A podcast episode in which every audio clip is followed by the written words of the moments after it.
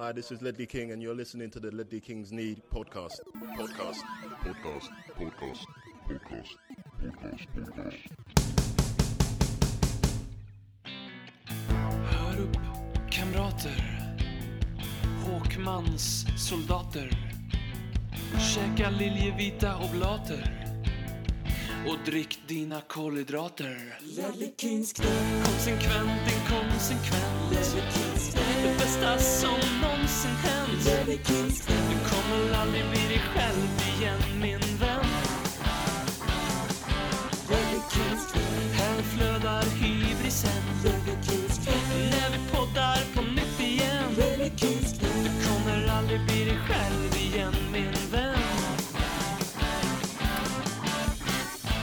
Du lyssnar din eh, goda vana trogen på podcasten om det fotbollslag som eh, Bobby Buckle grundade tillsammans med några vänner från hans cricketklubb, Tottenham Hotspur. Eh, du vet väl om att du kan följa oss inte bara på Twitter utan även Facebook, men även Instagram. Jag vill rekommendera det här eftersom att vi nu varje lördag kör ett quiz på vår Instagram som vi kallar för Vem där? Spörspelare från nu och, och förr. Åtta ansikten ska man pricka rätt så många som möjligt. Ehm, och av flera hundra som har tävlat i Vem där hittills så är det enbart en handfull som lyckats få full pott och enbart en, Rune Westbye, som gjort det två veckor i rad.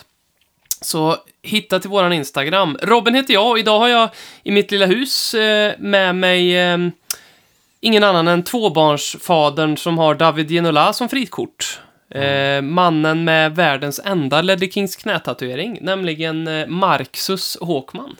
Tack så mycket. Det känns skönt att få sitta i ditt lilla nya krypin här. eh, Din egen lilla snickerboa. Eller? Verkligen. Ja. Jag har byggt en liten bod här som blir klar. Jag vill Ja. provkör den idag som poddstudio. Känns fantastiskt måste jag säga. Vi fick faktiskt, ehm, roligt nog, en fråga på Instagram från, som på, det påminner mig nu, ehm, så, som handlade om just detta. Eh, vilken Tottenham-spelare som du helst eh, skulle använda er av om ni behövde bygga en friggebod. Eh, Och det är Daniel Kalin som har frågat det. Oj. Vem har vi där då som är plikt... äh, Son, han skulle alltid dyka upp till arbetet i alla fall. På något. Verkligen. ja. Son. Och sen, sen så skulle han bygga en jättefallfärdig friggebod, men rapporterna om det i efterhand skulle vara den var perfekt, den var utmärkt, det är den bästa friggeboden som har byggts. Ja, för jag tror att Son, han kan nog väldigt lite om väldigt mycket, tror jag. Jag tror inte Son är Så kan det nog vara. Jag tror han kan spela fotboll, men sen tror jag inte att han har så mycket mer. Eller så har han kvar det att upptäcka, det kom ju fram här för ett tag sedan att han troligtvis är oskuld. Ja, han kan ju inte ens det. så bara tesen faller ju ännu mer starkare. Ja. Är det en av världens mest hypade inom citationstecken gånger hundra här lumpenperioder, Sons två veckors övning i Sydkorea, hur mycket medier han har fått. Ja, otroligt Och, och hur mycket. han har pratat om till efterhand, hur fantastiskt, två veckor. Mm. Det, det går ju ganska fort, det är väl svårt att få en sån. eh, Det är ungefär som man har varit där nere och krigat i två och ett halvt år, eller gjort en lumpenövning på Det, det, ja, ett år. det- Två veckor! Snacka om att ha låga förväntningar på fotbollsspelare. Ja, men det är ganska intressant för i Sverige tycker vi så, för här är vi väldigt så här, ja men här gör vi lumpen ordentligt och vi sådär. Eller alla gör ju givetvis inte det, men skulle en eh, svensk kändis, typ Peter Foppa Forsberg eller någon annan, göra lumpen på två veckor och sen skryta om det i efterhand, då hade vi tänkt, men vad fan är det här för några jävla tölpbeter? Så, det, så. Men jag kan tänka mig att de flesta sydkoreaner, de tycker att Häng med Son är något alldeles fantastiskt som har gjort den här. Ja, men att han gjort det är en sak. Och det är väl en fin gest, eller gest, han har inte så mycket att välja på möjligtvis, att han har gjort det. Men det har ju framhävts i, alltså framförallt kanske i Tottenham Twitter-svärlden, med liten abrovink av humor möjligtvis, som inte jag kan tyda. Att det här är, ah, han är vår lilla krigare ändå liksom. Jag vet inte. Ja, kanske. Du har med dig en bok. Ja. Kan du berätta lite om den? Vad ska jag berätta om den här boken? Det här är en bok som, eh, som är av en, eh, ja, vad ska vi säga, topp ett svenska alltså, sportjournalister, eller tv-journalister. Staffan Lindeborg, Ja, just det. public service i 50 år. Känn på den, 50 år i public service. Den är, Vackert. Ja, mycket vackert. Här hoppas det inte mellan olika tv-kanaler eller bolag eller eh, MTG och sånt där. Utan här sitter vi säkert på en stol och rattar simning i 50 år. Det är väl ändå vackert på något Det är sätt. väldigt fint. Hur, hur kom det sig att du har den? Den är även signerad till dig också. Ja, den är ju det. Av eh, Staffan himself. Ja, nej, men det var ju en... En är Parrots, Parrots, Parrots, Parrots, Millwall Towery Parrot. Pågar på WhatsApp som hörde hur, när jag var med senast, att vi pratade, eller du pratade om mig. Om Staffan Lindeborg, att jag gillar honom. Och så erbjöd han att fixa en signerad bok, för han satt väl i samma bolag som honom. Eller förening, tror jag. Förening, så kanske det var. Och det här var otroligt snällt, så jag fick det här hemskickat till mig på det sättet. Då. Fint. Väldigt fint. Väldigt fint. Mm. Eh, Staffan Lindeborg som har fått skjuts av eh, Sir Alex Ferguson. Eh, Mm. i, när det, innan Ferguson eh, tog över United. Så ehm, i Skottland, Aberdeen tror jag han tränade då. va? Mm. Så var väl Lindeborg där. Antagligen så var han väl där och kommenterade en match och så var det regnigt, vad jag, om jag minns detta rätt. Så, så fick eh, Lindeborg skjuts till flygplatsen efter matchen av Sir Alex för att han tyckte att han inte skulle behöva ta taxi eller åka kollektivt. Jag vill ju ändå tro någonstans att det kanske var kortbane-EM i simning, jag tänker. Ja, precis. 25 meters bassängen. Verkligen. Ett av fyra mästerskap som är i simning varje år. Och Sir Alex eh, tyckte att det var så fint att en svensk ta- hade kommit till Skottland så att han var tvungen att skjutsa honom. Ja, exakt. Så. Ja, men det, se där du. Fin anekdot. Den an- intressanta personen just där och då i den bilen, det är ju Staffan Lindeborg i så fall. Ja, ja, ja. Ja, det är ju därför vi pratar om det. Mm. Ferguson är ju bara en person som råkar vara där, så att säga. Vi har fått en eh, annan fråga från en av våra lyssnare, Berbatovs Baby, som vill att vi ska recensera de nya tröjorna. Ehm, det här stället är ju gjort av 12 återvunna petflaskor. Eh, lite fyndigt så sa ju Robin Bylund, eh, Liverpool-supporten som driver LFC-podden här, att eh, varje gång han kommer panta petflaskor så kommer han ha ångest för att det leder till ännu en osåld Tottenham-tröja. Vad tycker du om de nya ställen? Ja, inget speciellt. Jag- Alltså, jag har hört att de har sett i alla fall att de har fått väldigt mycket kritik. I alla fall vårt eh, första ställ i synnerhet. Mm. Men de är väl varken finare eller fulare än de varit senaste åren tycker jag. Så- Tycker du det? Ja. Ja, jag, alltså, jag tycker vi inte gjort så väldigt mycket fina tröjor senaste åren. Vi, Nej. det vi borde räcka oss vid det ha en helvit tröja kan jag tycka. Och det man måste ha därefter. Då, så sen. Mm. Men det var ju de, den här säsongen tycker jag ju har varit bäst på länge. Den har det bara varit helvit och blåa. Det kan man hålla med om. Jag har ju så jävla svårt och det är ingenting att göra åt och så jag kommer det se ut under jävligt lång tid framöver att det är en röd ja, Mm. också då, så att säga. Förlåt. Men, eh, ja, nej. Nej, men jag, nej, jag tycker inte. Jag tycker det här gröna tredje stället är jävligt fint. Ja, faktiskt. Jag tror till och med det är andra ställ. Är det andra stället Ja, till och med? till och med. Ja. Okej. Ja, det, mm, ja. Förra årets ehm, uppsättning av tröjor, egentligen lite konstigt eftersom att jag tyckte den var fin. Det är den Mm. enda tröjan jag inte har köpt sen typ, jag vet inte, tidigt 2000-tal tror jag. Ehm, Du har så många tröjor. Men jag har lack... Ja, jag har väldigt många. Mm. Jag har lackat lite på att... Förr, om du minns det, så var det ju så att en tröja kunde man ju ha ett par säsonger. Mm. Alltså ganska länge. Nu är det ju en kommersiell grej att det är ju, man byter ju tröja till en ny säsong för att det genererar nya intäkter. För Mm. att det finns. Det är det jag lackat lite på. Sen tycker jag nog att ehm, den här tröjan som vi har och man måste få säga det. eh, För när man säger att det är den fulaste man har sett så får man lite hugga. Ja, men det säger folk varje år. Ja, det är väl för att vi har flera miljoner fans. Så det är väl klart att någon varje år säger att det är den fulaste man har. Men man måste få säga det ändå. För jag tycker verkligen att den är... Jag tycker inte att... Jag, jag kan, det som är svårt för mig att förstå är att någon på Nike har designat den här. Eh, och, och, och det är ju inte bara en ensam själ som gör det, utan det är ju säkert ett team som den ska gå igenom. Och sen ska den också presenteras för Tottenham Hotspur. Och, och att genom hela den här processen så var det den här tröjan som blev bäst. Och då som alla de här då tänkte, ja men den tar vi. Det har jag så svårt att, jag fattar inte det. Hur såg de andra alternativen ut? Ingen aning. Ja, eh, faktiskt, det är ju faktiskt trösten i det hela. De måste ju varit fruktansvärt fula. Ja. Ja, det är ju en intressant man lägger ut det på det sättet. Att den här tröjan har ju ändå gått igenom väldigt många steg med väldigt många ögon och väldigt många som troligtvis varit med och skapat den också. Ja, ja, från... från Med folk som gör detta, som Ja. som har känsla för detta mer än någonsin liksom. Oh, ja. För Nike vill väl ändå ha en fin matchtröja också som symboliserar deras Mm. alltså, märke. Det är väl ändå en, liksom en de tar nog detta på största allvar liksom. Mm. En Premier League-matchtröja som syns dag ut och dag in liksom.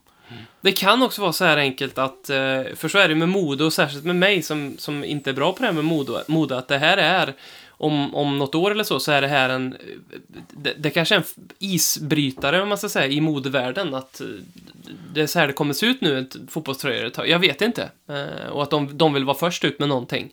Eh, och att den här då kommer på något sätt vara retro i framtiden. Det kan väl vara någon form av tröst, jag vet inte. Men den är fortfarande ful. Ja, vi såg ju en bild på Dela Ali och James Madison, så det här med mode kanske inte alltid Ja. är att man är up to date. Om det nu är modet som det verkade vara när vi pratade i WhatsApp-gruppen där också. Ja. Vissa sa att det är så folk går numera. Vad tycker du om eh, Deli Alis musch? Det var också en lyssnarfråga vi fick. Ja, men jag gillar den faktiskt. Ja, eller hur? Ja, faktiskt. Det, mm, Kör på den tycker jag. Det ger en honom en ny look, en väldigt skarp ny look. Mannens- En stor förändring på honom tycker jag. mannen som inte kunde bli mer porrig, trodde man, blev mer porrig. Ja, jag, jag, väldigt mycket för den mustaschen måste jag säga. Ja, den är fin. Hur känner du? Ja, jättefin. Jag Ja. önskar att jag hade den själv faktiskt. Ja, Det är, och, och nej, men när jag tittar på den så, vad kan han vara, 24-25 år eller något sånt där, bara. ja han blev ju mycket äldre. Ja, han är ju 40. Han är ju och det älskar soul- man ju också på något sätt. Ja, visst. Han är ju, det är ju 70-talets soul eh, Ja. direkt, rakt Ja. in. Och det är man svag för. Väldigt mycket svag för det. Vi har ju eh, kvalificerat oss till Europa League här. Ehm, och vi ska reda ut vad som gäller och vad det innebär. Ehm, vad tycker du först och främst om det här med att vi har tagit oss till Europa League? Skitbra. Ja. Hellre det än inte det, så att säga. Ja, vi, vi har ju också kommit in då i ehm, andra kvalrundan, som det heter. Eh, och det innebär att vi ska spela tre enkelmöten. Ehm, och det är enkelt att tänka att fan också mer matcher, men jag läste något som eh, jag tyckte var insiktsfullt och bra, det är att den här typen av extra matcher på en säsong är hellre att man har det i början på säsongen. När, ehm, och speciellt att de matcherna också har något form av, att de betyder någonting. Så att det inte bara är träningsmatch, utan det blir tre matcher i kort su- succession från den 17 september, någon vecka framåt så. Och det kan vara bra för oss, för då får vi upp lite ehm, fart. Men vi kan ju faktiskt också få möta några bra lag. AC Milan är med i mixen, Galatasaray är med i mixen, FC Köpenhamn, Rangers, Wolfsburg, eh, bland, bland några andra. Men också en hel del okända lag. Eh, och då fick jag en liten idé här. Tack vare en av våra lyssnare. För det är ju så att i Europa League så stöter man ju ganska ofta på motstånd eh, och lag som man aldrig har hört talas om förut. Och som man inte kan eh, uttala heller för den delen.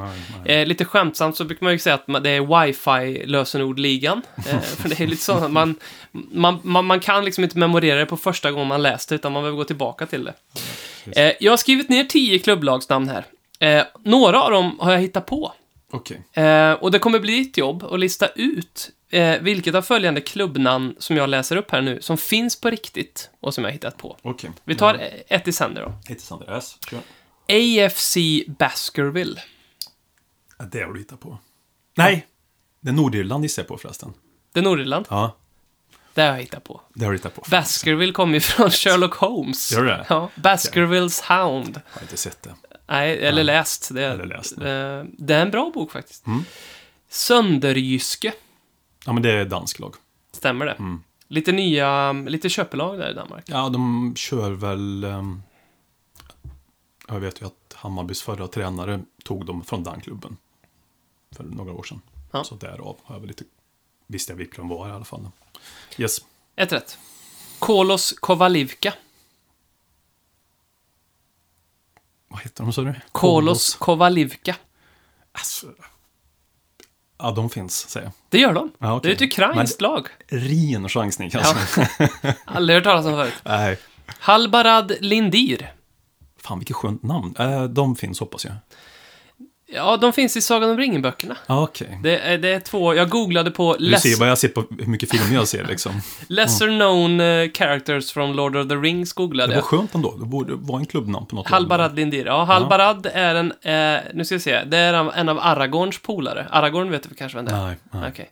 Då vet du inte, antagligen inte vem Bilbo är heller då. En krullig person va? Ja, det är. Mm, så- eh, Lindir är en alv som bor eh, och lyssnar på Bilbos dikter ibland. Okej, okej. Ja, du ser. Vi tar nästa här. Kamartai. Nej, men det finns ju inte. Nej, för det är ju en gömd by som förekommer i Marvels serietidningar.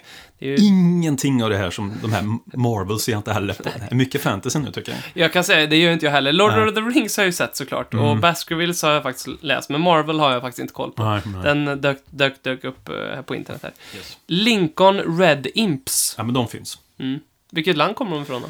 Ja, men är inte det Är inte det Irland, Nordirland någonstans där? Man kan tro det. Det finns ju en koppling. Ja. Eh, men det är Gibraltar. Ah, då fanns det ju en koppling i alla fall. Då. Det är ju helt sjukt att Gibraltar ska ha ett fotbollslag. Eh, vad, är, vad är det ens? Är det ens mer än en, en eh, flygplats? Vi åker ner och förlorar med 3-1. Ja. FH, Sin reducering i 85. FH Solstafir. Ja, men Färöarna säger jag. Ja, vi har hittat inspiration därifrån, men det är ju, det här är inte, det är ett isländskt postmetalband. Som heter Solstafir. Jag hittar på bara. Ja, de är, så att... Den här då? FK Sharhei Rumas. Jävla många, jag inte känt två som jag känt till lite på. Mm. FK, Sharhei Rumas. ja men de finns. Sharhei Rumas finns, för han är ju Vitrysslands premiärminister. Heter han så? Ja, så att det, men laget finns inte. Nej, nej. FCI Levadia. Eh, de finns. Det gör de. Mm. Estländskt lag. Och sista nu då. Treponema pallidum. Ja, de finns. Det är bakterien som orsakar syfilis. Okej. det finns. Den finns. Ja, det var svårt. Det säger ganska Jävlar mycket vilka... Ja. om Europa League. Fan, jag är taggad på Europa League. Jag vill möta de här. Ja, eller hur? Särskilt syfilisbakterien. Ja, jag kände också det. Krossa den. Ja, verkligen. Eller åka ner till Gibraltar och förlora. Ja, Vore inte det också vackert på något sätt? jag tror, alltså direkt när det... Det, det har varit mycket... Dombele helt uh, utbytt i 65 eller någonting. Det var ju inte det här han signade upp för när han kom till Tottenham och får åka till Gibraltar och spela mot, ett, mot en flygplatslag. Liksom. Varför signade han upp tror du till att börja med? Jag tror att han... Eh, Det kan man ju fundera på när man ser en liksom. ja, Po- Pochettino... Um, Pochettino, helt klart. Eh, Jo, men ja. Alltså att... att han sprang ju inte då heller. Nej, och sen tror jag att... Vad jag vill minnas var det väl några större klubbar som var ute efter honom då också. Mm. Men eh, där kanske inte speltiden eh, fanns. Eh, hos Pochettino var det nog mer eller mindre att eh, du kommer gå rakt in i det här laget och du kommer vara en av de stora stjärnorna och jag kommer göra dig till en jättebra spelare och nu ska vi ta nästa eh, steg i klubbens. Och det tror jag man faller för. Och Jo, jo, ja, ny absolut. arena och det, det var lätt att sälja in Tottenham då. Det var det nog väldigt lätt, men det är mer hans... Alltså, satan vad han har provocerat mig senaste tiden. Ja. Ja. Dombele, faktiskt. Vart- Inställningsmässigt, så att Var säga. står du i en Dombele-gate? Nej, jag tror inte på honom. Nej. För att han verkar inte ha liksom karaktären Nej. för fem öre till det. Eller viljan att vilja anstränga sig så pass mycket som krävs för att ta en plats i laget. Tyvärr. Mm. För kvalitetsmässigt, det man såg i Lyon och ja, det han har i sig, det är väl ingen snack om den saken, att det är en väldigt hög kvalitet uppåt. Men då måste man ju vara villig att lägga ner det jobbet för att kunna utföra det arbetet också. Och det har han ju inte ens varit i närheten för. Och jag tror att det där, har en sån spelare där i Tottenham, eller vilket lag som helst som uppträder på det sättet, det blir en infektion tror jag också. Det sprider sig. Mm, särskilt när det är en På lite grann dyraste värvningen vi har gjort. Exakt, exakt. Jag tror det sprider sig liksom och skapar osämja. Inte osämja, men kan skapa en eh, attityd i en förening som inte är bra. Till någon lite procent åt något håll som vi kan vara utan. Mm. Alltså, tyvärr. Sen är det ju inte första gången som...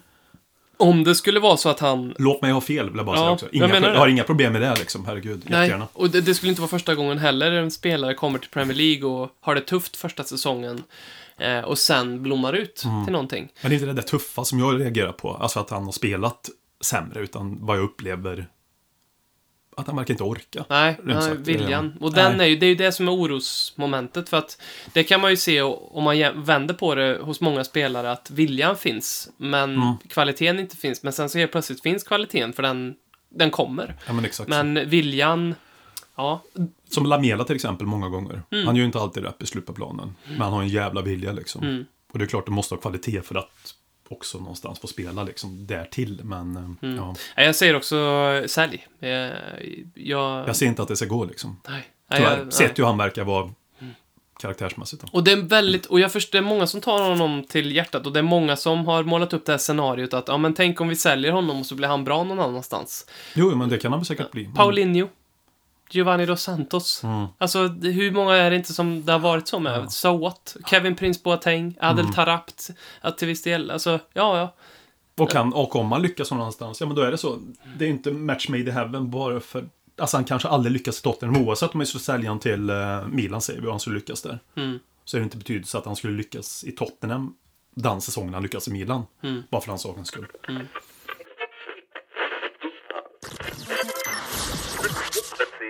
Du lyssnar på Ledley Kings knä.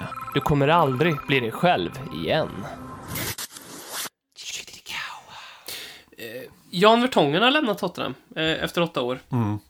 Eh, många minns eh, matchen eh, mot Dortmund eh, och hur han ofta kunde ge sig ut på lite äventyr. Nästan så här lite Sheffield United-äventyr som en mittback har gjort i deras lag den här säsongen. Sticka upp och göra några väggpassningar och sen plötsligt var han i straffområdet. Han gjorde ett sånt mål mot Swansea en gång, vill jag minnas. Ehm, jag minns också eh, Aston Villa-anfallaren som jag glömt namnet på, men han var väl dansk tror jag. Som han drog ner byxorna på i en match. Ja. Eh, Ja, han kom ju undan med saker. Ja, men det minns jag. ja. He, he, ja, jag kommer inte ihåg vad han heter. Eh, sen tycker jag också att han kanske haft den bästa målgesten i modern tid. Jag måste låna en grej, The Fighting Cock, eh, som är Lelle Kings knä, fast på engelska. Eh, de de ehm, gjorde en eh, liten eh, tweet om att de, sku, de, de bad om minnen eh, på Jan Vertongen för att de skulle läsa upp det i sin podcast. Och då skrev Rickard, som är en svensk eh, Tottenham-supporter som, som bor i Australien. Ehm, och jag snor det här, utan att ha frågat Rickard, men eftersom han har lagt ut det på Twitter på, på det viset han gjort också, så tror jag att det är okej också att- att sno det. Och det här, det här kompletterar bilden av Jan Vertongen lite grann. Men ehm, då skriver Rickard så här. My favorite memory is meeting him in Sydney. Och då säger Rickard då så här till Jan Vertongen. Good to see you mate, but I'm worried my wife likes you a little bit too much. Och då svarar Jan Vertongen. Oh, that's good. Where is she? Vet inte om det stämmer, men man kanske vill att det ska stämma. Ja, men lite så, va? Tar det ner... eh, Är det fel av oss i en... Jag tänkte vi skulle summera han lite grann här och hylla honom lite grann. Åtta år i Tottenham. Är det fel av oss att ta upp det här med Eriksen, fru Gates? Solkar det ner minnet lite av honom kanske? Tvärtom. Nej, men det tror jag inte. Vad fan. Han får väl träda in som den alfahanne han är när Eriksen är och ja, gör andra grejer. Liksom. Mm. Mm. Så, ja. Hur kommer du minnas Jan Vertongen då? Vad, vad tar du med dig? Alltså om vi ska bara ta en specifik sak utav många, man ska välja en sak som symboliserar honom för mig. Det är ju när, kommer inte, ihåg, kommer inte ihåg när det var, vilken säsong, men det var när vi mötte Chelsea på hemmaplan. Han hade Diego Costa mot sig och han retade gallfeber på honom. Så Diego Costa sprang omkring och tappade ut på matchen. Det var väl honom för mig på något sätt det där. Jan Vertongen var inte den som kom och gjorde en ful tvåfotare eller skrek i någons motståndares ansikte, utan han smånöp lite grann sådär. Mm. Ehm, och provocerade på det sättet. En liten retsticka på planen liksom, på ett, på ett vackert sätt, på ett vinnarskallesätt så har ju Tottenham när det funkade som bäst. Så det är väl det enskilda sakerna jag kommer minna honom som är liksom. Om Han- man får välja ut en enda grej. Sen naturligtvis har han ju varit väldigt, under sju av de här åtta åren har han ju varit helt ordinarie också. Mm. Och växte in med, när han och Tobi var mittbackar denna säsonger så var de ju riktigt, riktigt fina ihop också. Alltså spelmässigt. Men det är väl det där med Diego Costa och den typen där han kunde vara liksom. Verkligen. Kom alltid undan med saker. Ehm, Som du sa med byxorna där också. Ja. Aston Villa. Och den är ju sjuk att han kommer undan med. Men, men annars så var det många... Han, sku, han är ju en spelare som när han höll på som värst så var det jävla tur att det inte var fanns. För då hade det ju kunnat blivit ett och annat. Jag tror att han kommer undan mycket för att han har lite uh, den här looken också. Ja, jag tror det. Han ser liksom... Han ser ju rekorderlig ut liksom Ja. på alla sätt. Alltså, För, för Costa kommer ju inte undan med saker för att alla vet att han är en hetlevrad typ. så ser han ut som han gör också. Ja, så man har ju ögonen på honom och han ser ju skyldig ut. Han har ju liksom känslorna utanpå huden, men det har ju inte Jan Vertongen. Ja, han har ju så här, eh, det, någon så här sydamerikanskt gäng-aura över sig också liksom. Men han... Eh, ehm, jag tänkte på att han togs ju in lite som en ersättare för Lelle King. Får man faktiskt säga. Det var ju typ i skarven då. Jag tror kanske det kan ha gått någon säsong eller... Exakt hur det överlappar minns jag inte. Borde jag kanske minnas, men... ehm, hade han hetat John... Eh, ja, någonting brittiskt och varit från våra egna led, då tror jag att vi hade skrivit upp honom lika mycket som vi har skrivit upp Lelle King. Eh, för ehm, kanske var det så att Lelle King var mer komplett mittback och bättre eh, så. Och han har ju mycket myten av sig själv med det här med knät och som skriver upp honom också. Och, eh, men Det är lite synd för Jan Vertongen. Dels att han hade åtta år på sig och inte vann någonting i Tottenham. För det förtjänar han ju verkligen. Och sen är det också lite synd för Jan Vertongen att jag tror att hans legacy förminskas lite av att han inte är eh, britt. Jag tror till exempel ge Harry Winks två säsonger till och sen sälj honom till Liverpool eller till Leicester eller till Championship, spelar ingen roll, så kommer han typ ha minst lika stort legacy, i alla fall på de brittiska öarna, i Tottenham som Jan Vertongen hade. Tyvärr. Det är väl så för att de är uppväxta i klubben. Det är väl den enkla lösningen, tror jag. Mm. Tror du inte det? Jo. Om John Vertongen hade kommit till England som femåring och spelat i Tottenham, eller som tioåring bara spelat i Tottenham, då tror jag inte skillnaden hade varit. Eller det kanske du kan svara på bättre. Jag, jag nej, det, ja, jag vet inte. Jag tänker mer på att det kanske är homegrow fullt ut på Ledley King och Harry Wings i Jo, men så är det ju. Så är det ju. Att det är liksom addera på den saken. Men visst, absolut, han kan ju förtjäna, men jag tycker han har fått rätt mycket nu då, så att säga, från supportrar när man läser och som du säger, Faltin Kock. Och många pratar väldigt gott om Jan Vertongen och summerar hans karriär på ett väldigt fint sätt. I Tottenham då, så att säga. Minns du, eller såg du vilken hans, eh, vad han, när han fick frågan eh, om vilket, eh, hans bästa minnen i Tottenham var, då tog han upp Dortmund, så tog han upp en match till. Mm, jag såg det. Battle of the Bridge. Ja. Blev lite glad faktiskt. verkligen. Ja. Och det tycker jag, det är också något som blev, det blev lite omdebatterat, för det var så här, ha, det var en, ett kryss mot en rival och det var dessutom när vi på ett sätt förlorade titeln. Ja. Men jag tycker det säger väldigt mycket om honom på ett bra sätt att han... För det, det liksom symboliserar lite vem han var. Eh, den här fighten som var lite så här, det är jag och Tottenham, eller vi, mot världen lite grann, som det var under en period. När, man, när Vertongen var som bäst. Liksom. Jag ser inga problem alls med det. Man, då ska man väl leta. Det är klart, du som du säger, det finns en miljon åsikter, så kommer det alltid finnas folk som tycker det ena och det andra. Liksom, om just det uttalande han gjorde, att det var en match som stack ut som man minns. Förlorade titeln, ja, jo, tja. Vi kan ju inte förlora någonting vi aldrig hade, liksom heller, riktigt. Det krävdes väl att vi skulle vinna och sen att Leicester skulle typ nästan ta en utav sex poäng möjligtvis och vi skulle vinna våra resterande matcher Ja, också. det var inte- Alltså det var ju inte så Nej. att fan vi förlorar grepp om ligatiteln mot Chelsea utan det gjorde oss matematiskt omöjliga till att kunna vinna titeln med typ två, tre omgångar kvar också. Mm. Så jag menar det, ah, Egentligen anledningen till att inte vi vann ligan den här säsongen är ju för att vi... eh, Och nu ska vi inte gå in på det, men Nej, jag ska nej. bara nämna det som en passus här. Eh, Det var ju att Pochettino hade två spelare som han ville värva den säsongen. Den ena hette Samuel Umtiti. Och den andra var väl Sadio Mané, om jag inte minns fel. Och eh, Mm. de som då Livi valde att gå på istället hette Kevin Wimmer och Clinton NG. ja. Så att det kan man fundera på hur... Hur har det gått om vi hade haft Umtiti och ehm, Sadio Mané den säsongen istället för? utifrån hur de har presterat i de klubbar de är nu så hade det nog gått jävligt bra kan jag säga. Om jag har fått 75-80% av det ens till och med. Ja. Och utifrån vad vi fick av Kevin Wimmer och Clinton NG så... Ja, Son fick en kompis, det var ungefär det vi fick av dem. Och sen så fick vi några år efteråt som ett fint brev på posten den här eh, sexvideon som Clinton NG gjorde. Ja, just det. Ja. Så det har vi i alla fall ja, med oss. Vi får... Ja, jävlar. Kevin Wimmer, ja. Vart är han nu? Har du någon koll på det? Jag har ingen aning. Nej, inte jag heller faktiskt. Jag hoppas han är i Tyskland, för det känns som att han hör hemma där. Eller liksom, i alla fall... Han är väl österrikare i och för sig, Ja. men... Eh, Jo, men någonstans där omkring ska han ju vara och spela. Ja. Zweite Bundesliga. Han gick ju till Stoke i och för sig. Det kan vara så att han är kvar där. Ja. ja, det är möjligt. Stoke. Vår man i Stoke. Mm. Eh, vi måste ju ta upp det här eh, FA-cupen Ja, tyvärr. som eh, Arsenal vann. Har FA-cupen... Eh, betyder den lika mycket idag? Och vad betyder den för dig? Uh, det, den betyder ju inte lika mycket, det är väl rätt uppenbart för alla klubbar. Så är det ju liksom. Det, ehm, att, att, att säga att den skulle betyda lika mycket, det är att ljuga för sig själv och romantisera dåtiden lite för mycket. Bara för att hålla fast i det som har varit. Uh, sen är det ju synd att den inte betyder så mycket, kan jag ju tycka. Men det har väl att göra med hela jävla fotbollsvärlden med Champions League och topp 4 och att det har en helt annan fokus nu. Och titeln i sig betyder, men jag tror nog att titeln i sig för, för, för fans och de betyder nog ändå ganska mycket. FA-cupen har väl en sån stark, eh, vad ska man säga, sån stark historik i England.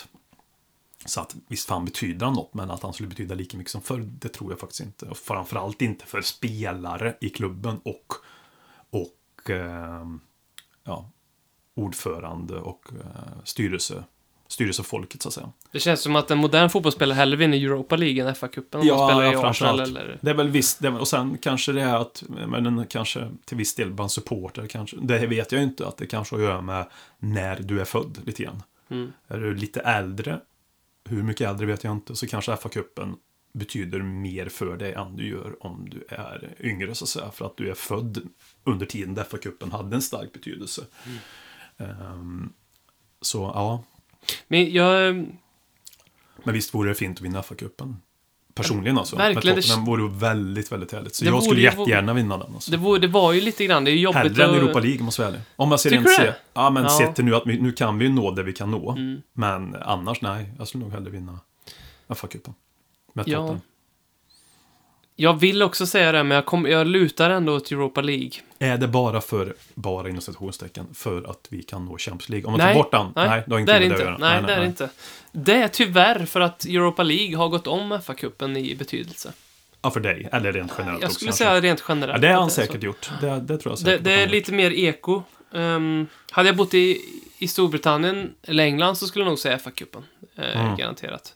Jag pratade med min pappa om FA-cupen. Mm. Han ehm, föddes ju i London på 60-talet.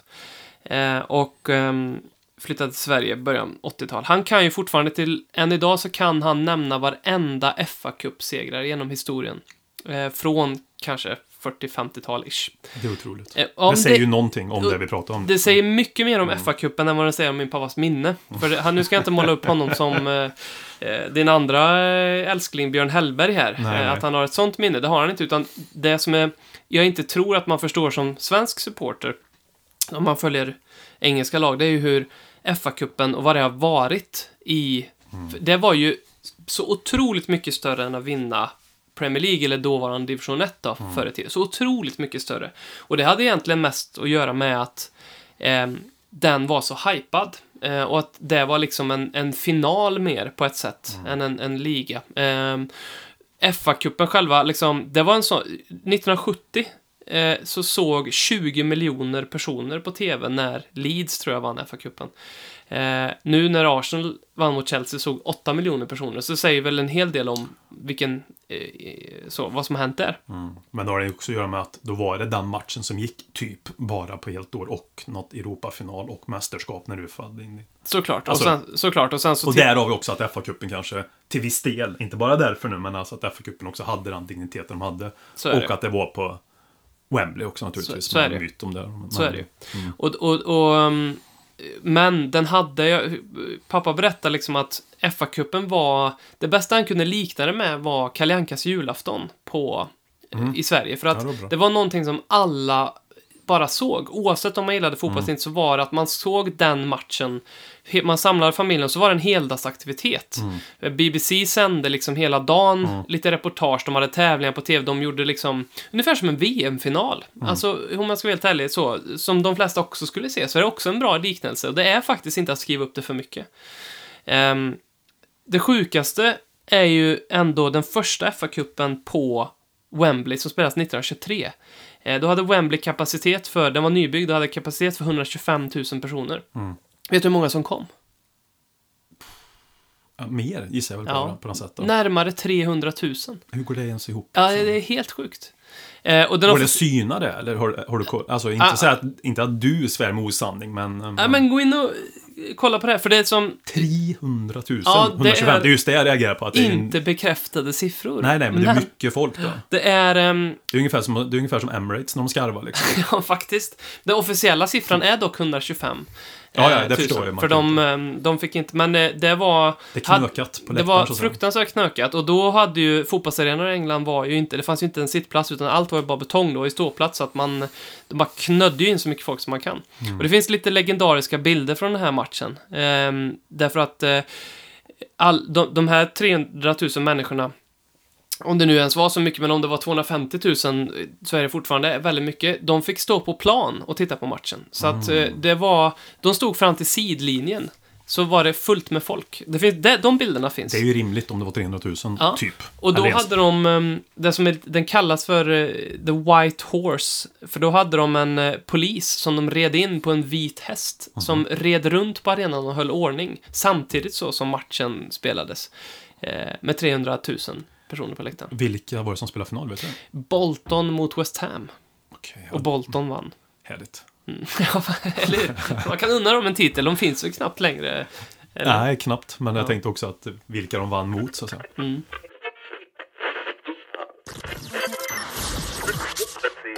Du lyssnar på Ledley Kings knä. Här flödar hybrisen.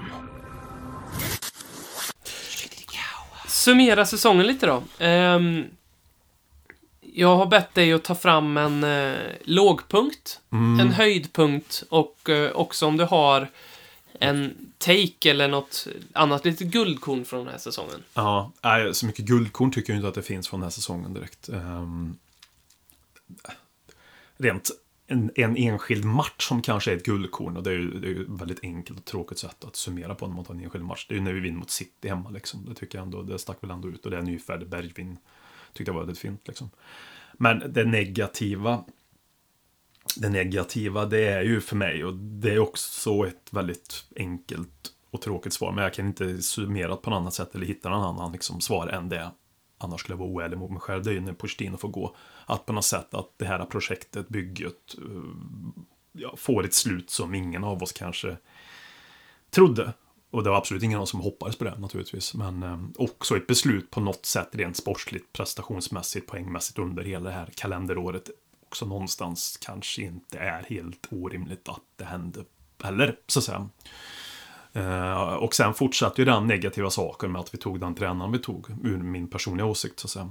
Så det är väl det negativa, tränarkarusellerna både in och ut för mig. Har du något eller? Min lågpunkt på säsongen, jag har, eh, jag har gått lite mer till mig själv eh, och min egen upplevelse. Min lågpunkt med säsongen var förlusten mot Leicester tidigt på säsongen.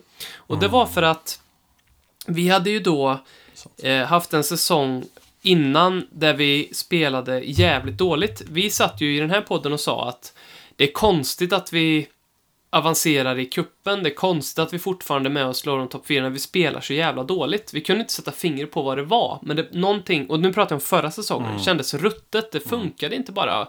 Och in, när den här nya säsongen började, då hade jag nya, härliga, höga förhoppningar. Vi hade ändå gjort bra värvningar och vi hade förstärkt truppen på precis det sättet som jag tyckte vi behövde göra. Ehm, och jag såg fram emot ett nytt kliv, jag såg fram emot oss på nya arenan och allt det här. Och sen matchen mot Leicester blev någon form av eh, nål på ballongen, för där såg jag så tydligt att det här laget mår inte bra. Och där och då, när de vände den matchen så enkelt som de gjorde, och det kanske är en försköning, men det gjorde de, tycker jag, för att vi vek ner oss när vi eh, fick det här VAR-beslutet emot oss. Vi, vi ledde till och med med 1-0. Men- Och då kände jag så här, okej, det är en sån här säsong det här kommer att bli. Ehm, med att det här laget inte känner för att spela fotboll. När det blåser lite i vår riktning, i, i vår rygg med oss och, och när vi har ett friskt lag, ja då, då händer något. Men så fort man liksom petar hål på, på det här laget så viker det. Och det var, det, därför, jag minns det så väl att ehm, att jag, att jag tyckte, så att jag, jag väljer att ha det som min lågpunkt för så. Det var en jävligt tung förlust vill jag minnas nu när du tog upp den. Den sved väldigt, väldigt hårt utifrån vad du säger. Att vi hade en VAR. Ja. Då fick man att leta fram att det inte skulle vara mål på Son. Det var väl Son va, som gjorde tvåan. Ja, det var till och med Serge Aurier, men det var sån Så som i uppbyggnaden var typ en millimeter offside. Var, men det var han man varade på i alla fall. Ja. Ja, men precis. Ja, jo. Ja, men det var bra. Bra spottat. Det är en alltså. höjd, höjdpunkt då. Ja, min höjdpunkt det, det var när säsongen fick ett stopp, känns det nästan som. Coronastoppet då, Ja, eller? precis. Det var nästan höjdpunkt på säsongen. Mm. För det var, och har varit även efter det tycker jag, eh, i år, att man har tittat på Tottenham, eller jag har tittat på Tottenham, delvis för att jag också vill någonstans, men också mer på grund av pliktkänsla än någonsin tidigare under liksom, min alla många, många år med Tottenham. Så att säga, man gör för att det är det man ska göra. Mm. Nu är det Tottenham på tv, nu ska du se Tottenham. Det är, liksom, det är så det funkar.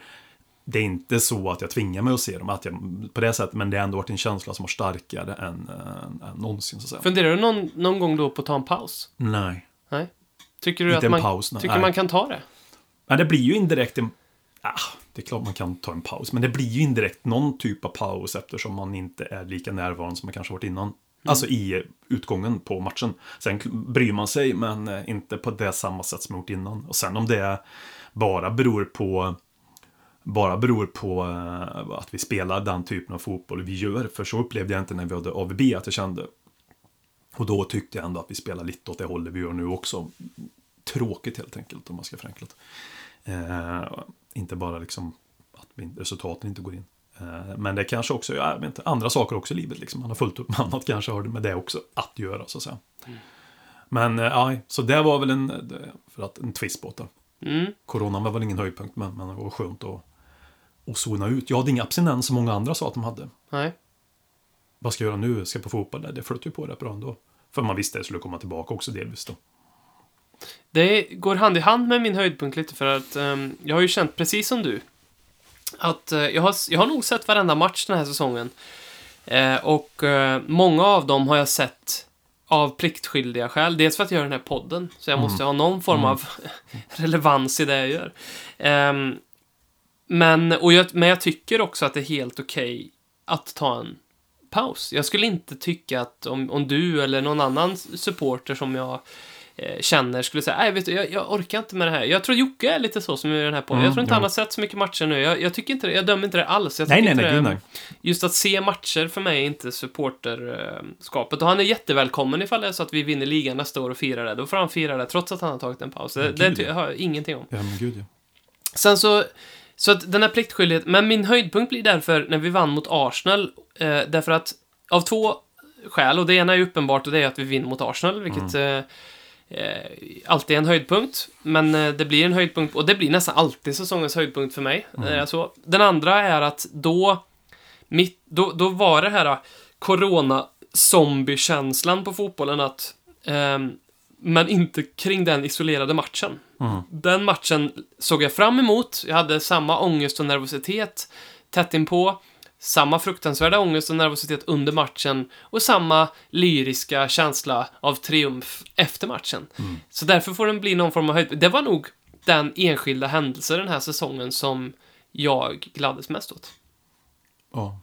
Och det är väl det som sticker ut lite för mig då. Just den saken, nu går vi hand i hand med varandra lite grann där också igen, att, att den matchen har jag aldrig brytt mig så lite om att vi har vunnit mot Arsenal som jag gjorde där och då. Mm. På något sätt liksom. Visst knöt jag en näve, visst blev jag glad, visst kändes det bra, men jag vet ju också hur jag har firat ett sent 2-1 mål tidigare mot Arsenal.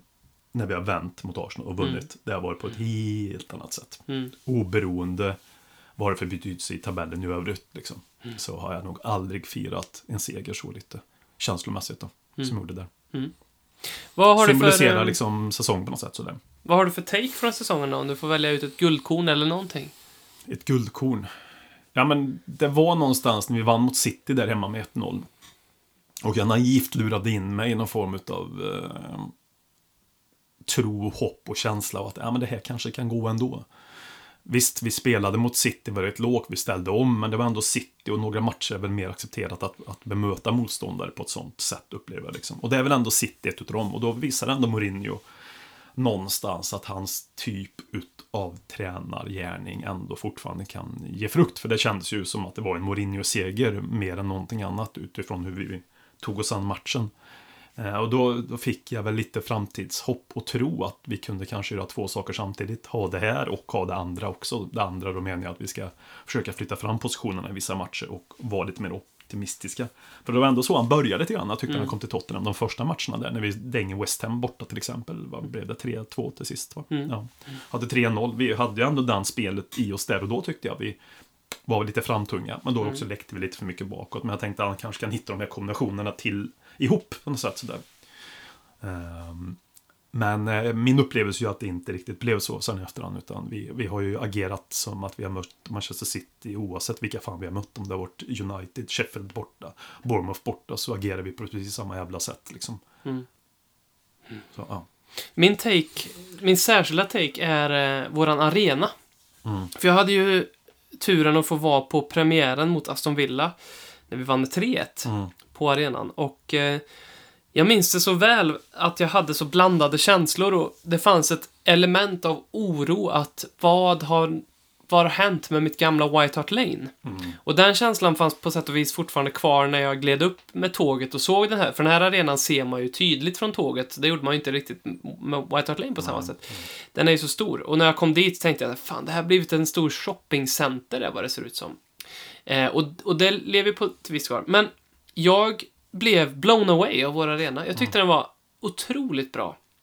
Eh, jag tyckte att en jättebra mix av att bevara det som var White Hart Lane med närheten till planen och en kompakt arena som känns som en borg. Eh, olikt Emirates, som jag också varit på och som jag tycker är... Och det, Alltså det är synd att det är Arsenals hemmaarena, för jag, jag, det, det, jag tappar lite legitimitet när jag säger att det är en vidrig arena. Men det är verkligen det. Jag tycker verkligen den är hemsk. Den är inte alls bra. Den är, den är långt ifrån vad Tottenham Hotspur Stadium är. Sen trodde jag att jag skulle ha svårt för det här med att eh, det finns så mycket barer på arenan och så mycket att göra på arenan. Nu är det ju liksom, det är ju på ett sätt väldigt livig. Eh, han har ju tagit det amerikanska konceptet till norra London och gjort att du kan ju hänga på den här arenan långt innan matchen börjar och långt efter matchen börjar. Vilket innebär att alla intäkter går, inte alla intäkter, men en, mer intäkter än normalt går till klubben. Och jag älskar ju det här att gå till eh, Bricklayers eller eh, någon av de här, The Beehive eller vad det nu kan vara, eh, innan matchen. Eh, eller ett gäng pubbar för den delen. Men man kan ju göra båda två, eh, upptäckte jag. Ehm, så att, och jag tycker att i och med hur den här säsongen har varit, Pochettinos avsked, Corona, så har liksom eh, arenan eh, försvunnit lite. För den var så... Vi, visst, vi gjorde ju premiär på den i förra säsongen ändå, men ehm, det var den här säsongen vi skulle spela på vår arena och det blev inte heller som vi hade tänkt oss, men ja, jag, jag skulle vilja att, man, att... Jag skulle vilja hylla den igen. Skönt att höra. Mm. Skönt att höra. Hur tror du du kommer gilla det här kommersiella konceptet? Ja, men det är ju vad det är liksom. Det är, det är svårt, ja, visst. Jag kan ju tycka någonstans att, att ändå på något sätt är det ju bra att folk har möjlighet att komma in på arenan tidigare än vad som så var fallet tidigare. Bara för att om man vill det själv, att man har den möjligheten att göra det själv liksom. Eh, sen att det finns en miljon saker i matväg att välja på och allt det där, äh, det tycker jag väl ändå, det kan jag lika gärna vara utan. Fan, kokt med bröd, hamburgare någonting. Om jag fick själv bestämma, men nu ser det ju inte ut så. Jag har inte heller någon större problem med att det finns heller. Det är inte så att jag ligger sömnlös på grund av det. Eh, men eh, perfekt vore om det inte vore så. Perfekt vore också någonstans på om vi kunde byggt på ett lager på White Hart Lane. Att det fortfarande var White Hart Lane. Och att arenan inte syndes från två miljoner mil ifrån att det var ett köpcenter. Som jag antar att det visserligen gör. Eh, sen har inte jag varit där. Och det är ju skitbra att arenan ligger där han ligger, att han finns kvar där han typ fanns kvar innan. Eh, och att jag har förstått från fler, inte bara du nu, utan att, att när man väl är inne och sitter på sin plats, att det inte nödvändigtvis bara känns som ett skrytbygge.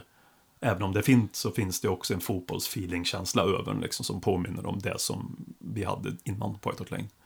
Så det är tvådelat liksom, sådär någonstans. Men vad fan. Det kunde bli mycket, mycket värre. Titta på West Ham till exempel. Verkligen. Fy fan. Så jag menar, vi har ändå fått en arena som är kvar där det var. Det är fortfarande i Tottenham. Det är fortfarande med allt runt omkring som fanns där runt omkring innan liksom. Så det, nej, det känns ändå helt okej. Summeringsmässigt skulle jag säga att just gällande arenan, där har vi en sak som klubben har gjort 100% rätt med Ja. varenda kort man Ja. har spelat på den arenan. Speciellt när ni brände ner det där företaget som inte ville... Verkligen. Inte ville flytta på sig. Vi får se ifall det brinner i någon... ehm, någon... ehm, Vad tror du om det? Är vi helt oskyldiga? Jag tror kanske klubben är det, men eh, jag tror inte klubben indirekt är oskyldiga. Jag tror inte att den där... eh, Jag tror att det är någon i klubben som har en liten koll på hur det där händer egentligen, när man håller käften. Det hoppas jag. jag hoppas, det hoppas jag verkligen. Ja. Och det tror jag nog också. Jag tror att det Helt finns... övertygad. Jag tror att det finns, ja, de det, den, det där företaget hade ju inte brunnit ner eh, om inte det hade varit så att Tottenham skulle bygga sin arena. Nej, Sen nej, kan nej. det också vara så att ehm, det kan också vara så att det här, eh, att de brann ner det själva. För att de var ju väldigt, de vägrade ju sälja den här marken till Tottenham. Ja. De var ju såhär, nej vi ska, och, och då kanske de insåg till slut att, ja men okej, vi kan göra en fuling här. Vi kan sälja marken till Tottenham. Vi kan också lägga på ett försäkringsbedrägeri på det här så att vi liksom får pengar från två håll för att göra det här. Så kan det. Eh, så att, ehm, Men du har nog rätt i att den inte hade brunnit ner utifrån om livet och det tickar på som vanligt och White Hart Lane hade stått där den alltid har stått så att säga. så är det ju. Då har Sen, det nog fortfarande varit rullians där. sen är det någon jävel som har blivit av med ett fruktansvärt stort eh, cannabishav också. Det är en sak som jag ser fram emot att se i dokumentären. Jag tror det kommer vara med. Ja. Kommer inte ihåg hur stort det var nu, men det var fruktansvärt stort. Det upptäckte man ju när, och man vet, jag tror inte man vet än idag vem det är som har så, men det var i, på ett område man var tvungen att jämna med marken så hittade man ett jätte, en jättestor cannabisodling helt enkelt, när Mm. man skulle bygga arenan. Um, det ska bli kul att se det i dokumentären. Jag hoppas verkligen den är med. Jag hoppas inte det är så censurerat så att det, för, det försvinner. Nej, nej. Antagligen. Pingpong! Kommer du ihåg det kon- konceptet? Ja, Det, det går ut på, på tal om att... Staffan eh, Lindeborg. Precis. Ja. Han var ju också lite pingpong... Eh, Väldigt bra på pingis också. Just det. han... Eh, Det ja, finns ju en, en favoritklipp med honom när han får med sig Gio Wallner upp i sin eh, kommentatorshytt. När han så här kommenterar någon annan pingismatch mellan typ Peter Karlsson eller någonting sånt där. Och så kommer Gio upp och si- sitter bredvid Staffan Lindeborg. Och under tiden han kommenterar så ringer det i Staffan Lindeborgs telefon. Och helt obrytt så bara slänger han telefonen till Jan-Ove Wallner. Svara, svara. Och då pratar vi ändå om Jan-Ove Wallner, världsstjärna i en jättestor sport oavsett om man tycker om det själv så att säga. Han bara lägger telefonen till och Jan-Ove Wallner ska svara i Staffan Lindeborgs Nokia 3110, fan han hade då, eller 5110. Det är liksom, gå in och kolla på den, den symboliserar ändå Hanses pondus och Jan-Ove Wallners ödmjukhet. Kunde se det Zlatan göra på samma sätt, om man får telefon till antagligen inte. Jan-Ove Wallner svar, eh, svarar Chris- inte. Chris Härenstam slänger telefonen till Zlatan. Svara, svara, svara. svara. Svarar Jan-Ove Wallner. Han svarar. Ja. Men han har lite problem med det bara, men han svarar i telefonen.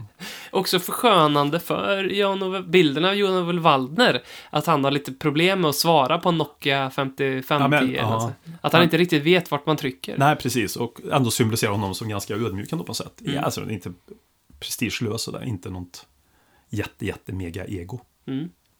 Pingpong här eh, går ut på att eh, du eh, kommer få en utmaning av mig. Du ska pricka så många spelare som ingick i matchtruppen, det vill säga då både startelva och avbytarbänken, när Tottenham 2008 slog Oj. Arsenal i semifinalen av ligacupen. All right, all right, all right. Det Yes, laget, Det minns man ju. Matchen på White Hart Lane. Där, om det finns någon match, som vi bara får säga det, där Tottenham spelades exakt så som Tottenham ska spela, så måste det väl varit den matchen.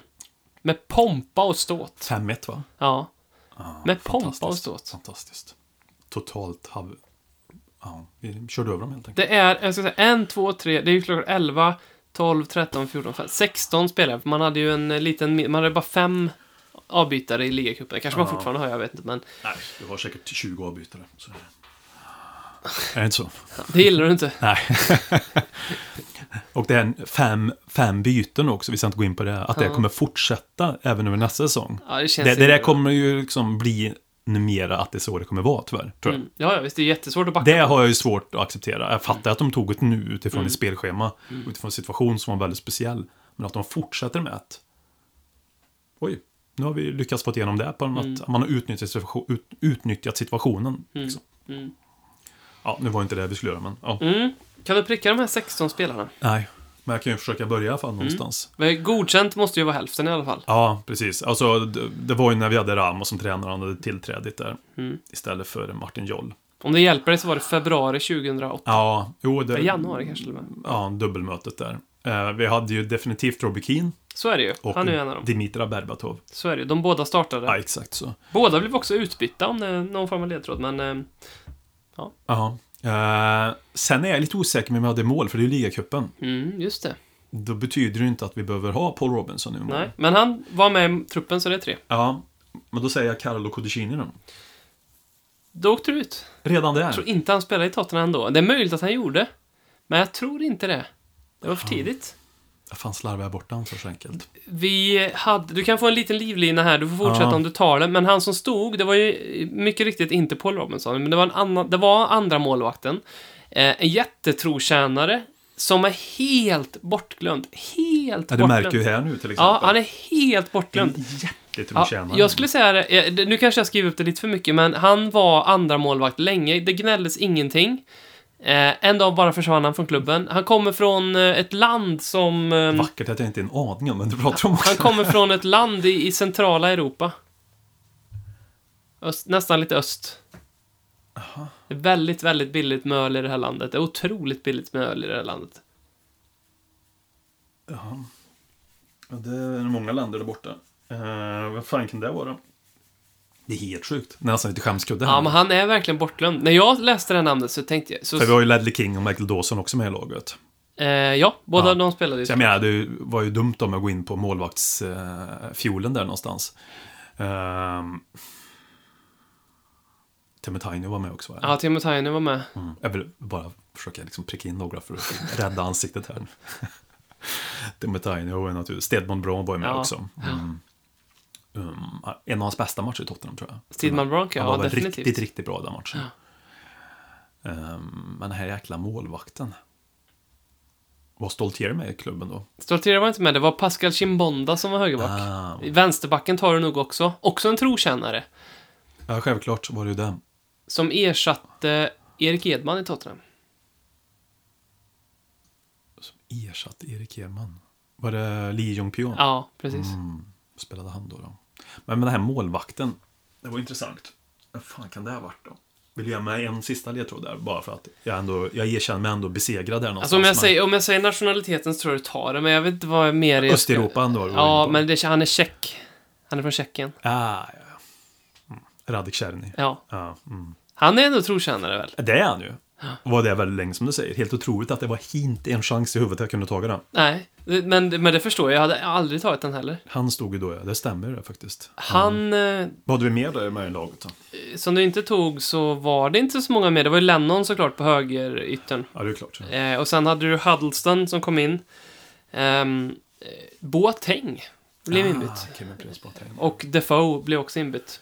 Han var kvar då. Han har inte blivit såld där igen. Nej. Jamie O'Hara var på bänken, bänken också. Fan, han Oanvänd. gillar jag. Ja, verkligen. Han, ja. Han är ju eh, nu pensionerad fotbollsspelare och eh, tydlig med sitt Tottenham-kärlek. Mm. Mycket ute och kommenterar Tottenham och Mm.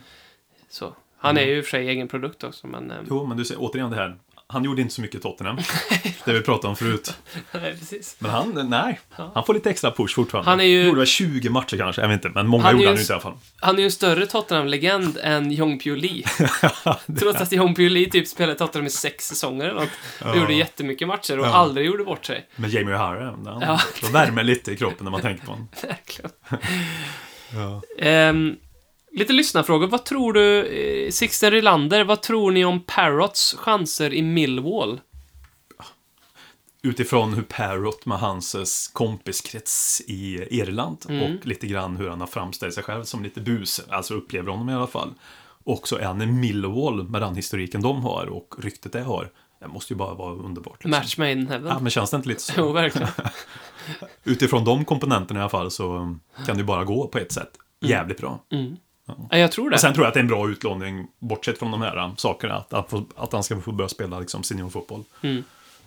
Nej, helt rätt. Jag tycker det är hell- mycket hellre skicka ut han på lån nu än låta honom, honom uh, vara bänk i Tottenham. Ja, ja. För att, eh, alltså, om vi ska vara helt ärliga, så det, här, det, är ju det, här, det är ju den här säsongen vi får se ifall det här går att satsa på eller inte. Ja. Och med det sagt så vill jag också säga att eh, hur det går för honom i Millwall behöver ju inte, om, om, han, om han floppar där så be, betyder ju inte det att han kommer floppa för all framtid. Eh, men, det, men det kanske, jag tror att, jag skulle vilja se det här mer faktiskt som ett test av han, vem han är och kan, han kan tuffa till sig, för det är ju det som han har haft lite problem med i Tottenham. Lite attityd, lite... Han har skrivit upp sig själv och gått på myten om sig själv kanske och... Och att han kan liksom spela vecka ut vecka in på något sätt också, med allt vad det innebär psykiskt påfrestning och kunna ladda om batterierna. från Verkligen. Onsdag till lördag, onsdag till lördag. Liksom. Och det är ju en fanskara som ändras som spelare så, så går de helt emot dig. Eller så Ja, går de helt med dig. Där krävs alltså en i Millwall med det han visar upp i Tottenham. Han var så körd. Med den karaktären han visar upp Han har här. varit så stekt. Ja. För fan vad de hatar den typen av spelare Ja, i. Millwall också. De älskar ju de här som bara kämpar toppar liksom. Ja, Charlie Adam hade ju varit en kult hero i, Ja, ja, ja. i Millwall. Ja, ja, ja. Och Gärna Ehm. liksom tar bort, springer efter en boll som du inte kan hinna till en inspark liksom. Ja. Då ställer de sig upp och blir helt galna. Det är ju sånt som gör att man blir player of the year i Millwall. Ja, precis. Ja, men lite så. Ehm, någon som har lyckats bra i Millwall är ju Harry Kane. Han var ju där ett halvår. Eh, och gjorde sju mål på 14 matcher den, som Mm. Det är ju så 19-åring. pass ändå. Ja, Ja, han ehm, var ju faktiskt skillnaden den säsongen för att Millwall hängde kvar Var, var det Championship då också? Eller? Ja, det var Championship. Ja. De, de kom... De, um, Då har vi någonting att mäta med lite grann då kanske. Lite, lite grann. Ja. Eh, verkligen. Ehm, och ehm, den tränaren har uttalat sig som att det är väldigt många som, han har ju varit på lån i Leyton Orient och Norwich och, lite så, och Le- Leicester och sådär. Eh, Kane. Och det tycker jag bara visar vad otroligt viktigt det är för unga, unga spelare att vara ute på lån. De måste ut på lån, de måste få spela. Ja. Eh, och alla de här tränarna har ju i efterhand sagt att äh, det, var, det, var, det var ingen som kunde säga något annat än han skulle bli en stor stjärna. Så, eh, han hade nog inte, hade Harry Kane floppat och inte blivit en stor stjärna, hade han nog troligtvis inte sagt i, idag att jag trodde verkligen att Harry Kane skulle bli en världsstjärna. Det är Så, lätt att sitta med facit i hand liksom. otroligt lätt, Ja. för då minns han ju bara de fina grejerna. Men Harry Kane var ju verkligen eh, riktigt bra när han var i Millwall. Men det var inte snacket bland oss så när vi började spela in podden, då var han ju ändå 20-årsåldern någonstans. Mm. Det var väl ingen vi pratade upp som vår coming man som jag pratade upp, Troy Parrott. Eh, Jag har ju uttalat mig i podden att Harry Kane som högst kommer hålla League One. Eh, Ja, ja, ja. eh, Jag tror du fick att vi alla instämde också någonstans Ja, ja, där. det så tror jag jag. menar, det är inte... um, Troy Parrott har vi ju snackat upp betydligt mer. Ja. Sen att det är lite en grej också, men faktiskt känslan har ju varit att man har trott mer på honom. Alla fall för en egen del. Mm. Som en framtida större spelare. Alltså där och då kanske inte vad Harry Kane blev nu då med Mm. hand. Men eh, Ja, men för mig, jag har, jag har bara sett en match med Troy Parrott. Mm. Eller, nej, två faktiskt. Ehm, eh, när han spelade för Irland mot Sverige.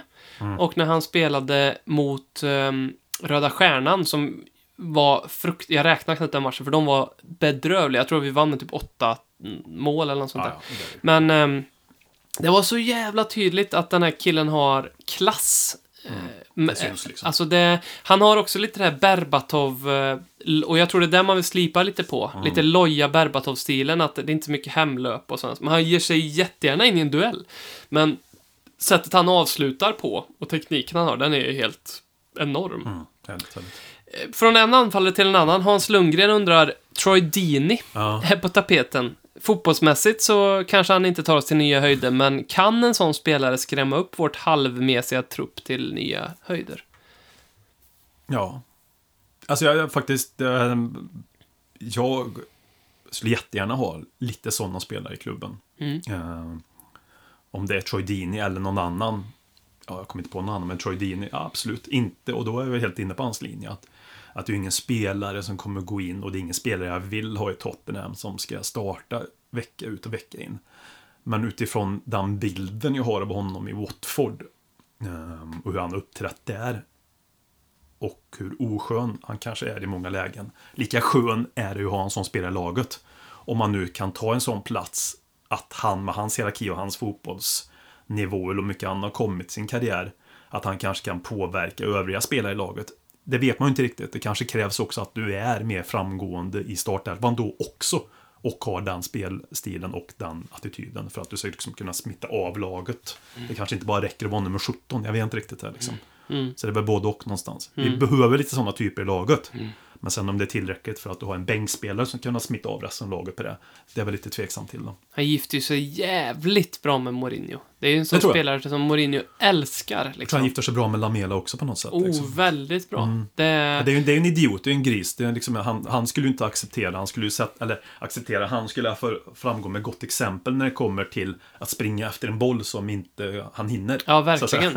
Och det är ju det sånt, sättet. som du säger, det är ju sånt vi behöver lite grann. För det är den, den, en sån grej får igång en publik och ett lag ofta. Ja, men, och sen en gris liksom. Ja. Ett svin som, som när du möter, bara du känner att det är ingen spelare du tycker om alls. Mm. Men du vet lika mycket som du tycker illa om den spelaren i oavsett vilket lag det är. Att ha honom i sitt lag är ju underbart. Eh, för Jag har ju haft den här typen av spelare med mig när jag spelar fotboll. På Mm. jättelåg nivå pratar vi nu då. Men ehm, som är eh, sådana som man vet motståndaren hatar, men som man också vet att om jag inte presterar, då kommer jag få fan för det. Och det, Exakt. är, det betyder mer än vad man tror. Men det är ju frågan då om Troy Deeney kan, kan ha den rollen om han inte har en mer framhävande plats i startelvan. Det är det jag ifrågasätter just där. Men sen Och kanske komma- kan smitta ja. av sig på, på en träningsanläggning och sånt på det sättet. Och sen Någonstans säger mig att han skulle kunna gå in och ha en sån pondus i alla fall. Sen hur mycket övriga lyssnar på, för jag tror han inte bryr sig liksom. Mm. Det kanske krävs att du är lite mer ja, Ja, och han har, ju, bättre så att säga. han har ju lätt att ha det i Watford. För de har Exakt. ju ingenting annat. Och där är han ju den spelartypen som Mm. är... Ja, han spelar ju liksom. Det är inget snack om saken. Det skulle han ju inte göra i Tottenham, för det tror jag ingen vill. Att vi ska hamna på en sån nivå. Mm. Där Troy Deeney är en startspelare. Vecka ut, vecka in. Nej. Callum Wilson då? Ja, men du har samma... Nej, men då tar jag nog hellre Troy Deeney. Ja. För att Callum Wilson skulle ju få samma nivå. Sen tror jag då skulle jag hellre få Troy Deeneys grisegenskaper adderat på det liksom. Mm. Sen Callum Wilson är väl en bra fotbollsspelare. Det är inget snack om det, men Mm. jag tror han skulle kosta mer också. Mm. Oh ja. Och lite mer skadebenägen också, va? Callum Wilson definitivt. Mm, exakt så. Sen är han ju yngre då. Men det är ju... Ja, mm. men vad fan. Lo- fan. Köp någon äldre, det spelar ingen roll. Eddie Persson vill att vi ska hitta vår spelares spirit animal. Mm. Gärna inte bara hund och katt, utan tänk lite utanför boxen. Han själv skulle säga att Lucas spirit animal är en springråtta, då det är hans enda egenskap. Vad är en springråtta? Ja, det är väl en råtta som springer bara. Springer inte alla råttor? det är inte, jag är inte ett med naturen på det sättet. Finns det är- liggråttor som bara ligger? Finns det chillråttor som bara... Är det Jan Fertongen det i sådana fall? ja, det är det. I så fall. Ja, ja. Ja, nej, men vad, vad kan det vara? Jag har ju tänkt på det här och har väl en enda. Och det är väl en fästing då i sådana fall. Ja. Eller? ja. Är det ett djur ens det? Nej, det, Insekt. det är nog en insekt. Ja, men, men, vi eh, på den. Är det okej det? Jag Ja. liksom skarvar lite. Ja. Och det är ju Daniel Levy i sådana fall som är en fästing. Ja, han suger ut ur klubben bara liksom. Ja. Kapital och pengar. Och ger till, eh, ja, Fruktansvärt Joe Louis. svår att bli av med. Ja, det går inte. Nej. Känns odödlig också lite Mm. grann sådär. Det är ju inte en fasting, men de är ju väldigt svåra att ta, ta död på liksom. Mm. Och eh, väldigt liten också. Han är ju väldigt kort byggd och liten, den Livi. Och Karl. Skallig, ja. Ser Ja. ut som en liten, en, liten fästing på... Mm. Ja. Ja, jag hittade två fästingar på mig själv igår faktiskt. Asså? Men de har inte satt sig, så att eh, Nej, nej. Nej, du, nej. de hade inte gjort en Livi nej. på nej, min kropp, så att säga. De har inte suttit sedan 2003. Nej. Eller 2002. Precis. ja. Vi ska avsluta med eh, Expedition Robinson. Mm. Som ju är eh, en, eh, ett pågående segment i den här podden där vi eh, vecka efter vecka har ett öråd och röstar ut en spelare. Ehm, och nu har det sinat lite i truppen. Vi utgår från tottenhamhotspur.com och den eh, spelartruppen som finns där. Och det innebär att Michel Worm och Jan Vertongen inte är kvar, för de har ju lämnat Tottenham. De har ju åkt ut eh, så. Men tidigare har vi röstat bort ganska många spelare och det är inte så många kvar. Nej. De som är kvar är Toby Alderweireld, Davinson Sanchez, Heung-Min Son, Harry Winks, Harry Kane, Erik Lamera, Giovanni Lo Celso, Ryan Sessegnon, Dele Alli, Steven Bergwijn, Serge Aurier, Oliver Skip, Josef Tanganga, Danny Rose och Tanguy Ndombele som den här veckan är immun. Han har kommit tillbaka från andra chansen tack vare er lyssnare. Helt otroligt. Mm. Men, Och du får inte rösta ut honom nu för Nej, han nej. är immun nu eftersom Han att är han... immun, ja. Ja, jo, det, så är det. Vem är det du röstar bort? Utav alla du rabblade upp där. ehm, ja, vem fan ska vi ta? Det var en jävla skara med spelare. Um,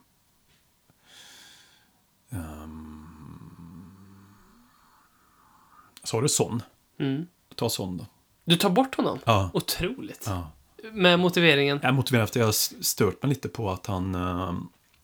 på den här lu- lumpen-grejen liksom. Har det här någonting att göra med att du också har en liten vurm för Nordkorea? Nej, det har jag ju faktiskt inte, vill jag bara säga. Nej, verkligen inte. Men det har jag ju inte heller, vill jag vara tydlig med, för det kan ju bli jävligt. Och Sen har jag jag bara stört mig lite på hur han är i anfallsspel också. Alltså, Ja, varför då? nej, men har, har inte han ett väldigt tunnelseende sån? Jo. I anfallsspel? Jo. Extremt tunnelseende. Jo. Mm. Extremt tunnelseende. Och det är väl ganska common sense att, att många anfallare har tunnelseende. Men han tittar ju aldrig upp. Jag sen vill jag sätta lite edge på det här också. Få med någon som kanske inte riktigt alla är med på. Så jag säger sån. Mm. Fan vad jag börjar, börjar störa mig på sån Du vill ha bort sånt? Ja, Bort man? Bort man. Ja. In med Troy Deeney istället. Han är ju... han är ju säsongens spelare för mig. Är han det? Ja, oh ja. Ja, det Vem jag annars? Ja, ja, nej jag säger inte att den är dålig, men tunnelseende, ingenting du har börjat reagera på? Jo, jo, tunnelseende. Jag förstår precis vad du Ja. menar. Men han kan ju vara så fruktansvärt bra i sitt tunnelseende också. Det är det. Ja, ja, jo, jo. Jag, alltså, jag är ju inte dålig fotbollsspelare, även om han har gjort lite sämre då. Men det har ju alla gjort, så det är ju inte, sticker inte ut. Så. Vem har du då? Jag eh, vill ta bort eh, en spelare som... Och det är lite för att jag vill... Han kommer ju lämna Tottenham. Han kommer ju förlora här också troligtvis. Då. Eh, nej, men han kommer lämna Tottenham, den här spelaren som jag vill rösta bort. Och jag, jag vill klippa banden med honom för att han känns så last year. Eh, och det är Danny Rose. Ah, fan, han är fin ändå, den här Ja, jättefin, men det är lite Jag sådär... vill ändå hoppas att sån ryker. ändå. If you love someone, set them free. Det är lite den eh, grejen. Lite som med son också kanske? Eller? Kanske. Men med Danny Rose är det ju...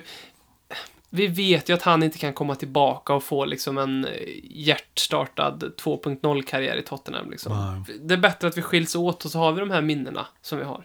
Än att han kommer och, och liksom ser lite lönnfet och omotiverad ut och gör ännu en intervju med The Sun. Och liksom. alltså, Ändå mer förlåtande att han är lönnfeten än, än lönnfet. känner jag. Verkligen. Ja, det kanske har med homegrown-grejen. ja, där igen ja. Ja, du kan ju... Mycket mer förlåtande. Troy Deeney är väl också lite fet. Charlie Adam var ju lite fet. Tom Huddleston lite fet. Men däremot skulle du ta in någon... Fan vad härligt det låter Ja, plötsligt. ta in någon tysk eller en fransman som var lite fet. Jävlar vad Oacceptabelt. de... Ja.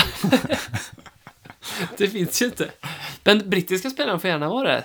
Ja. Ja, precis. Det är så man och kanske inte legendstatus. jättevackra alla. Jag tänkte nu du sa Troy Deeney är väl inte fager, så jag beslår. Och Charlie Adam var väl, och är väl inte heller, Mm. någon sån där.